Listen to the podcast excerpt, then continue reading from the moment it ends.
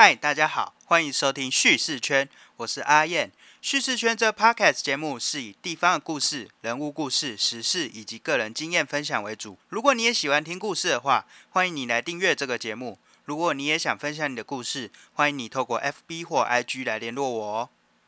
上周叙事圈节目停了一集，不知道大家有没有注意到呢？应该大家都有注意到说，哎，上礼拜竟然没有持续每周更新这样。呃，我最近想了一下，要每周更新实在是有点挑战，因为平常下班后的时间就是这么的短，然后我自己也会另外在网站上写很多文章啊之类的，然后也有一些自己的休闲娱乐，这样子的时间算起来，如果要每一个礼拜都做出一篇 podcast 的话，可能会有点累。所以呢，我做了一点调整，尽量每周能更新会比较好，但是我会以双周为主做一个更新，这样子可能对我来说是一个比较能够负担的量。那这一次我本来想要谈的主题是跟最近上映的电影《天能》有一点关系，不知道大家有没有看的《天能》呢？呃，我是蛮喜欢这部电影的，但是本来要讲的主题不是跟这个电影里面什么关于时间的理论有关的事情，是要谈天能他的反派出生的那个都市是一个所谓的秘密都市嘛。那刚好其实历史上有很多这样的地方，它的存在是一个非常隐秘的事情，呃，除了生活在里面的人，其他人是大多数都不知道这个城市的存在的。本来是想要做这个议题啦，那当时我那些参考用的那个书啊，不小心就在上周的时候从租屋处带回家了，所以我现在也没办法去再重新研读这些书，然后认真来跟大家分享一下世界上这些所谓的秘密城市，就等到以后有机会再跟大家分享吧。不过说到秘密啊，我今天为了公司的一些工作，然后到了猫空，要去走一个比较算是秘境的行程，结果呢，我走到了一个非常隐秘的步道，然后越走越隐秘，隐秘到甚至后面连路都没有。本来还有步道的那个轨迹存在，但到后来也渐渐的完全没有，然后被杂草掩盖。我只有一个人，其实是一个非常不安的状态。我只能靠着我在路边捡到一根很大的树枝，然后在那边披荆斩棘啊，大概花了五到十分钟左右，终于从那个真的是秘境的步道走出来，接到原本那种一般常见的那种石阶步道。那个时候我真的是很感动啊！不知道大家有没有这样，就是走到那种真的是野生的丛林啊、深山的经验，是完全不是那种人为的步道的经验，然后做了一个探险呢。如果你很常做这件事情的话，我真的觉得蛮佩服你的，而且是非常有勇气的人。那我自己是第一次遇到这样的状况，跟大家分享一下。啊，说了这么多秘密啊，我们今天要谈的也是关于一些地方才有的秘密食物，也就是所谓区域限定的食物。那不知道大家有没有去到哪一个地方，发现哎，怎么只有这里才有这样的食物？出了这个地方之后，再也见不到这个东西呢。像是最明显的就是淡水的阿给，你基本上只有在淡水才吃得到阿给这个东西，所以可以算是区域限定的食物。那其实全台啊，各地都有着只属于他们自己那个地方，因为特殊的文化历史而产生的特别的食物。这个食物呢，它可能真的会在其他县市、其他区域出现过，但是那个味道跟在当地吃起来就是不一样。所以我们今天就来谈谈关于区域限定的那些食物吧。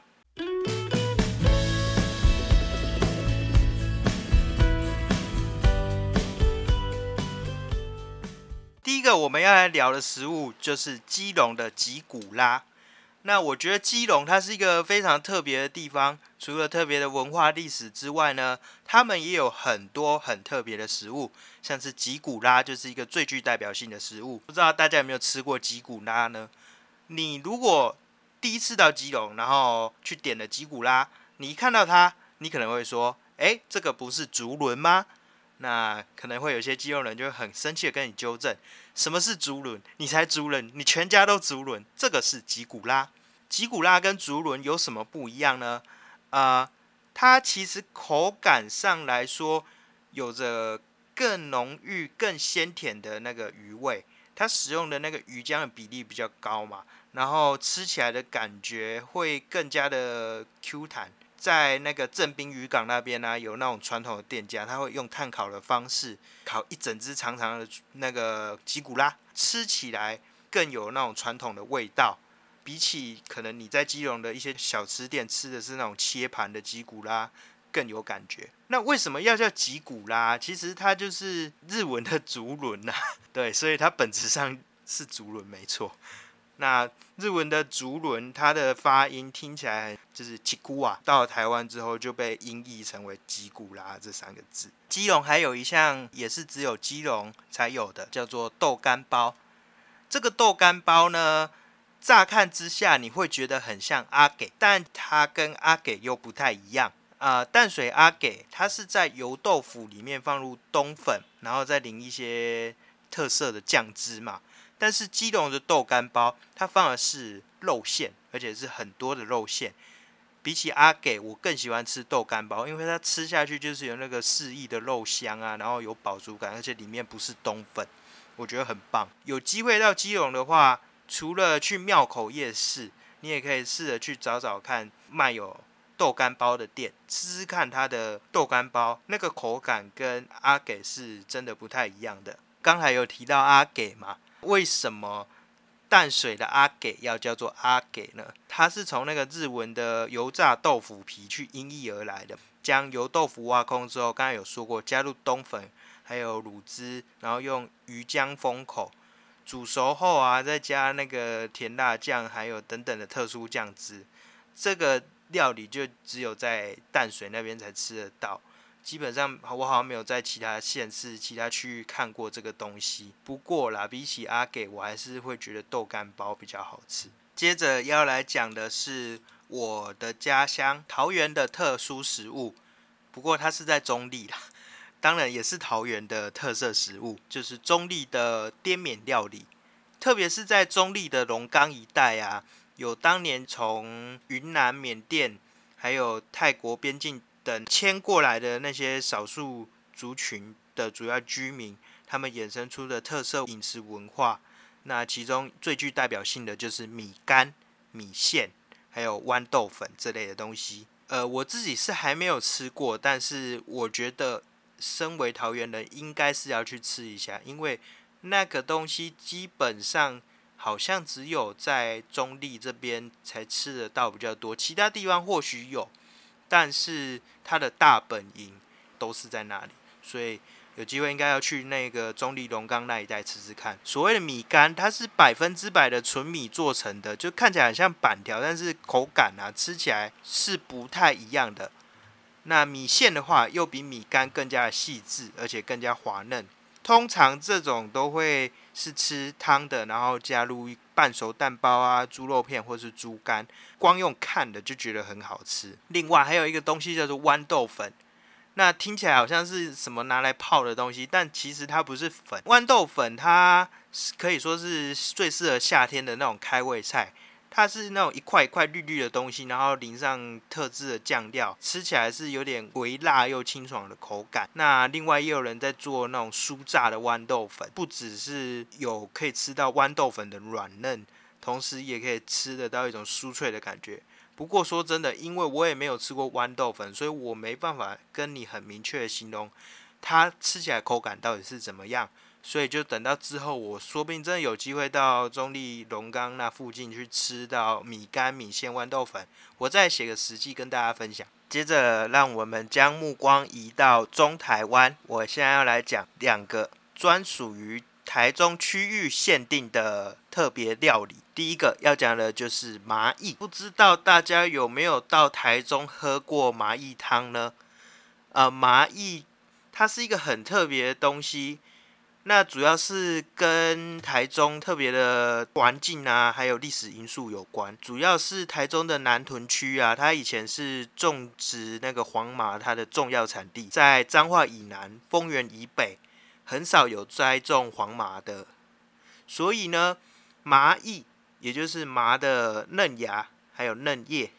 就成了台中呃，特别是市区这一带的特色食物。麻薏呢，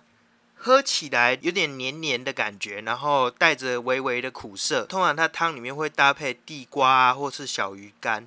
那这也是一个季节限定的料理，通常是在夏天才会有。那也有着一种退火消暑的功用。最近有些人把这个麻薏啊，又做一个更有特色变化。除了最传统的麻薏汤，还有人把麻薏做成冰棒，做成牛軋糖，做成果冻，非常的特别。呃，另外一个要讲台中区域限定的美食就是大面羹，而且这个大面羹是几乎是整个台中旧市区限定。什么是大面羹呢？那不是一种肉跟汤面的东西，而是由所谓的大面条啊，加上油葱酥啊、虾米、碎萝卜干等等做成的一种面食。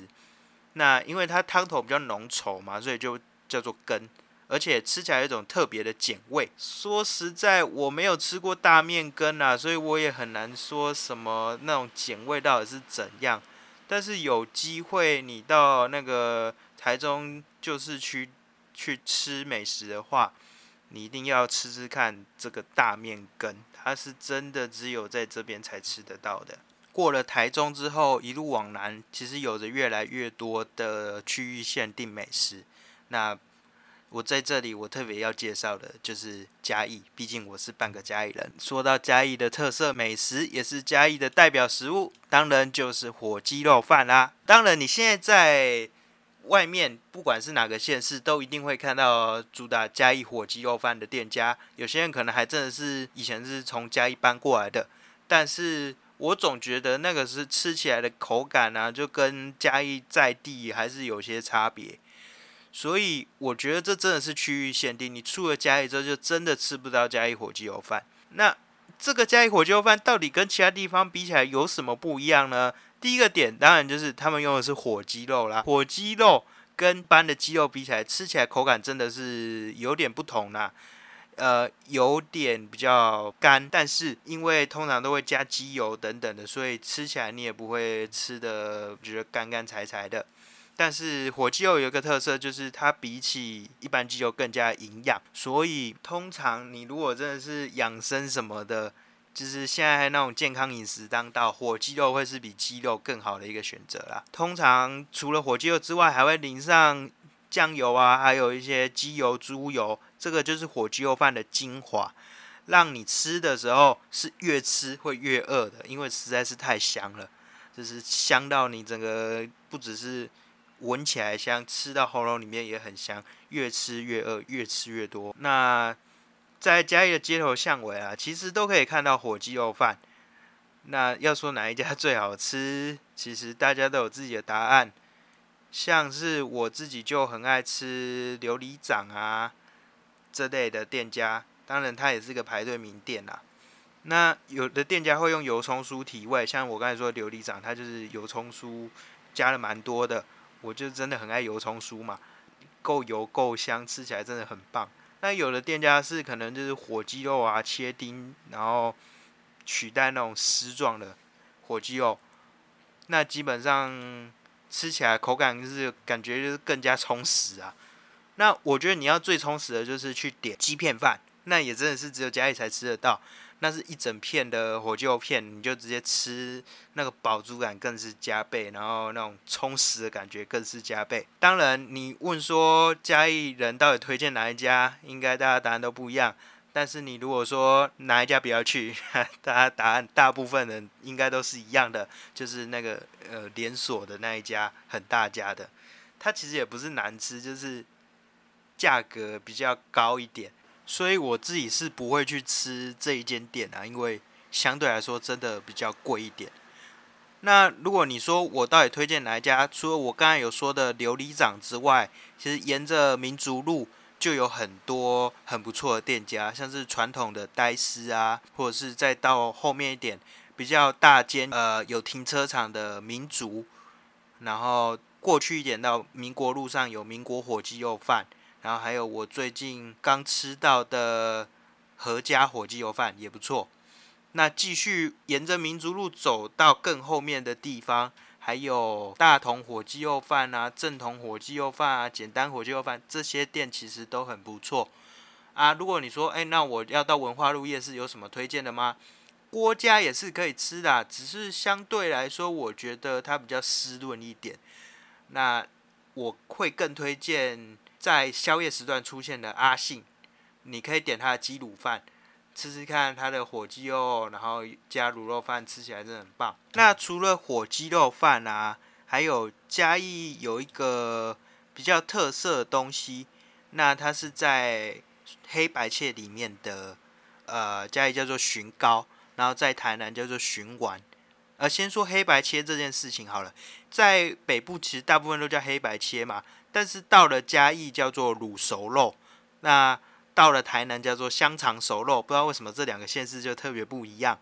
那不过基本上一样都很好吃啊，特别是嘉义跟台南。在嘉义这边呢、啊，这个蟳糕啊，跟台南的蟳丸啊，其实是一个蛮相近的东西。它是看起来有点像那个玉子烧，但是它的内馅啊是就是虾米、猪油、芹菜、蛋，然后葱等等的。去搅拌起来之后再蒸熟切块制成，那吃起来除了有一种蛋香之外，还有那种松软的感觉，还有那个一点点脆脆的口感，这个是一个蛮古早味的东西，如果你离开嘉义啊台南其实几乎都吃不到，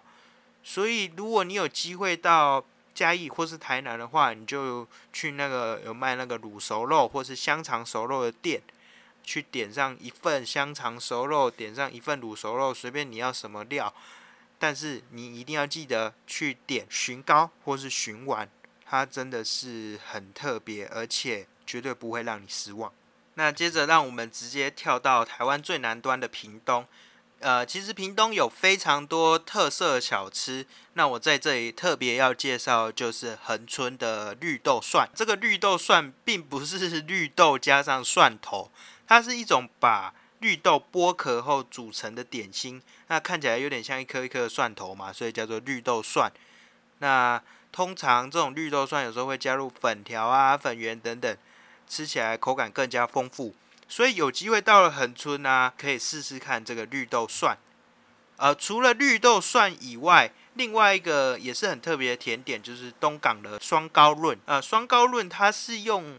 糯米作为材料，然后搭配黑糖蒸出来的甜点，吃起来就是软 Q， 但是不会粘牙，而且散发着黑糖的香气。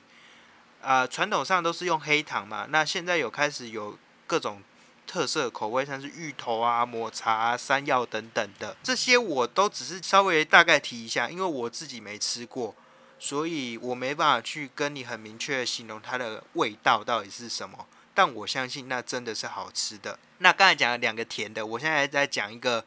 屏东的特色的咸食，叫做饭汤。呃，乍听之下就是汤泡饭还是稀饭，但是其实这种饭汤料理只有在屏东，特别是沿海地区可以看到。它就是在米饭上面浇上羹汤，那内容非常非常的丰富，有小卷啊、鱼丸等等啊，如果在东港那边还会有鲔鱼片、白虾，反正就是呃满满的海鲜，那超乎想象的澎湃。这样通常这样一碗饭汤，你也不用花超过五十块，你就可以吃到满满的馅料的那个饭，可以说是真的是很高 C P 值。所以如果有机会到屏东吃早餐的话，可以试试看那种比较在地一点口味，用饭汤开启美好的一天。那台湾的区域限定美食真的是很多啦，所以我这边就特别要介绍的是我认为区域美食最多的地方啊、呃，除了离岛之外，就是宜兰。宜兰区域美食真的是特别的多，不管是高渣、米粉羹啊、西卤肉啊、脯肉这些东西，都是你走出宜兰这块土地之后就很难去找到、很难去吃到的东西。啊、呃，像是脯肉啊，它的名字你可能听不出来它到底是什么样的肉，其实它是一种用宜兰腔的台语去讲，那是一种炸肉啊、爆肉，把猪里脊肉去筋还有油脂之后切成条状，然后丢入油锅去炸成的嘛，所以呃吃起来是有一种比较 Q 软扎实的口感，越吃越顺口，而且刚才有提到说把那个油脂部分去除，所以也不会觉得过度的油腻。除了脯肉之外，通常会搭配一些其他的榨菜，那宜兰人也把这种东西称为脯菜，所以吃起来就是酥酥脆脆，但是不会过度油腻的口感，对于现代人来说是非常搭的一个东西啊。既然都说到脯肉了，顺便也来介绍一下西卤肉啊。西卤肉通常是在宴会上才会看到的，乍听之下好像是一个卤肉的料理，但其实你看不到卤肉。西卤是就是日文的 soup， 就是汤。那这种汤加肉的料理叫做西卤肉，它有点像是那种白菜卤，但是更加的丰富。它以大白菜为底，那加入香菇啊、虾米啊、红萝卜啊、竹笋肉丝等等等，然后勾芡的那个汤汁嘛，还有最关键的灵魂所在蛋酥，撒的满满满，看起来就很像肉的感觉。对那个早期经济发展还没有那么好的时代啊，对那些穷人们来说，这个就是替代肉的一个好选择。那现在的西卤肉啊，并不是只有会出现在一般人的家中作为宴客菜色，更是出现在国宴上面，所以也因此产生更多更丰富的变化。那当然刚才有说到出现在国宴上面，也不能忘记另外一个出现在国宴上面看起来不是很起眼但是很好吃的高渣。高渣其实乍听之下听不出来它是个什么东西啊，好像是一个什么东西的渣这样，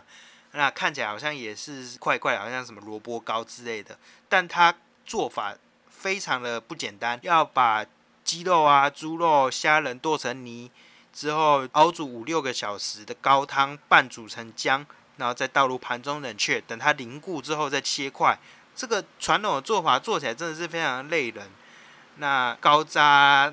可以说是得来不易啦。那刚才有说嘛，切块，切块之后再裹粉油炸，所以它外面是酥酥脆脆的，但是里面是香浓又鲜嫩的内馅，那个鲜嫩的程度一点都不会输给鸡蛋豆腐。但是你一定要记得一件事情，吃高渣的时候不要太急着把它吃下去，因为很烫。有人说啦，这种高渣就好像宜兰的风景或是人一样，外表看起来好像很冷静，其实内在非常的热情。我不知道是不是啊，但是我唯一可以确定的是高渣真的蛮好吃。那刚才有说嘛，除了宜兰，其实外岛也是有很多非常属于他们自己区域限定的特色食物，但说真的，一次要讲实在太多，我可能要花一个小时才可以把包含离岛在内的所有地方的特色食物讲完。所以呢，想要知道各县市他们自己的区域限定特色美食的话，就去看我以前曾经写过的几篇文章吧。这样子你就更能了解他们的特别，透过吃当地才有的特色食物，了解这个食物背后与在地的历史文化的连结，发现在地特别的美好。感谢各位今天的收听，这次的主题你还喜欢吗？欢迎你跟我分享你的心得，也欢迎你到 Apple Podcast 给我一个好的评价。想要跟我分享你的心得的话，也可以用 F B 直接搜寻叙事圈，或是 I G 搜寻 StoryCircle 一二三 S T O R Y C I R C L E 一二三， 都可以直接联系到我哦。那如果可以的话，这两个地方也都欢迎你追踪一下，按个赞。那如果你喜欢这个节目的话，现在在 SoundOn、声浪、Apple Podcast、呃、SoundCloud、K K B O X 都可以搜寻到我这个节目。那如果可以的话，也订阅一下这个节目，都会不定期的收到最新的通知。啊，对了，另外，呃，我上一次啊有针对我的节目做了一个问卷，那希望如果你有听过的话，能够来帮我填写一下这个问卷，让我能够看见各位的回馈，那因此让节目越做越好。好，谢谢大家，我们下下周见。